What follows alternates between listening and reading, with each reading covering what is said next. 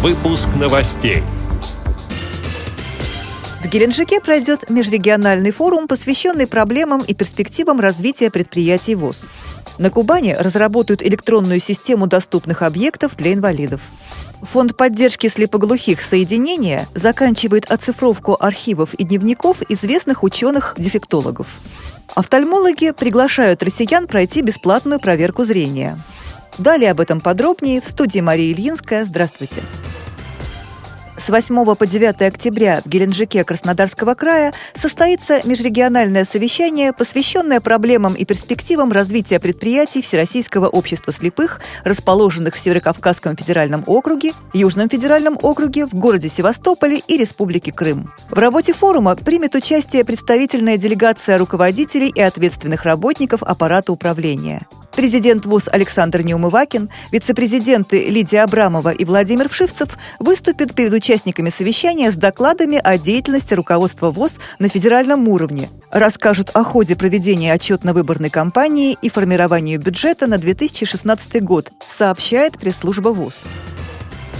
Краснодарском крае к 2016 году планируют создать систему доступных социальных объектов и учреждений для людей с ограниченными возможностями здоровья. Информацию о таких объектах в муниципалитетах Кубани разместят на специальном интернет-портале. Данные будут регулярно обновлять. Система поможет инвалидам планировать посещение поликлиник, социальных учреждений, парков, кинотеатров с учетом их доступности. Проект реализуют на деньги по программе «Доступная среда». Как писал интернет-портал «Кубань-24», власти Краснодарского края в 2015 году выделили 367 миллионов рублей на реализацию этой программы. Фонд поддержки слепоглухих соединения заканчивает оцифровку архивов и дневников известных ученых-дефектологов, специализировавшихся на проблематике слепоглухоты. Это архивы Ивана Афанасьевича Соколянского и Александра Ивановича Мещерякова. Дневниковые записи, сделанные учеными во время начала Загорского эксперимента по обучению слепоглухих детей. Научные труды ученых известны во всем мире. На их основе разработаны все новейшие методики по работе со слепоглухими в таких странах, как Япония, Германия, Швеция, США, Великобритания, Голландия, Индия. В настоящий момент заканчивается оцифровка этих архивов и создание онлайн-базы, которая будет работать в режимах открытого архив Соколянского и закрытого архив Мещерякова доступов с октября 2015 года. Платформа, на которой будут храниться архивы, имеет более 60 параметров доступа и редактирования коллекций.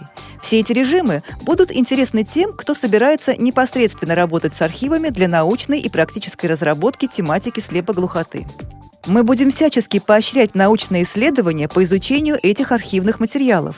Наравне с документами, представляющими историческую ценность, там есть многое из того, что ранее даже не публиковалось. Это большой и важный для нас проект.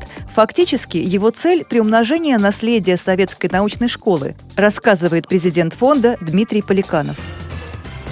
Во Всемирный день зрения 8 октября офтальмологи разных городов России проведут инициативную работу и просветительские мероприятия, цель которых – профилактика и предупреждение заболеваний органов зрения. Так, по предложению главного офтальмолога Астраханской области Лии Рамазановой, окулисты приглашают астраханцев пройти бесплатную проверку зрения и внутриглазного давления в сети оптик «Мегаоптика» и в медико-санитарной части. Кроме того, с 7 по 9 октября Астраханским обществом офтальмологов организован целый ряд мероприятий, направленных на повышение квалификации астраханских врачей. Ведущие специалисты страны прочитают лекции для офтальмологов и оптометристов в рамках конференции «Современные аспекты оптометрии».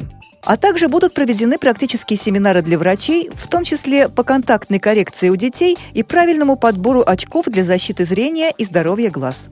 Напомню, Всемирный день зрения отмечается во второй четверг октября по инициативе Всемирной организации здравоохранения.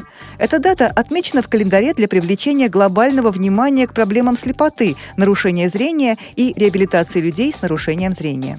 С этими и другими новостями вы можете познакомиться на сайте Радио ВОЗ. Мы будем рады рассказать о событиях в вашем регионе. Пишите нам по адресу новости собака ру. Я желаю вам всего доброго и до встречи.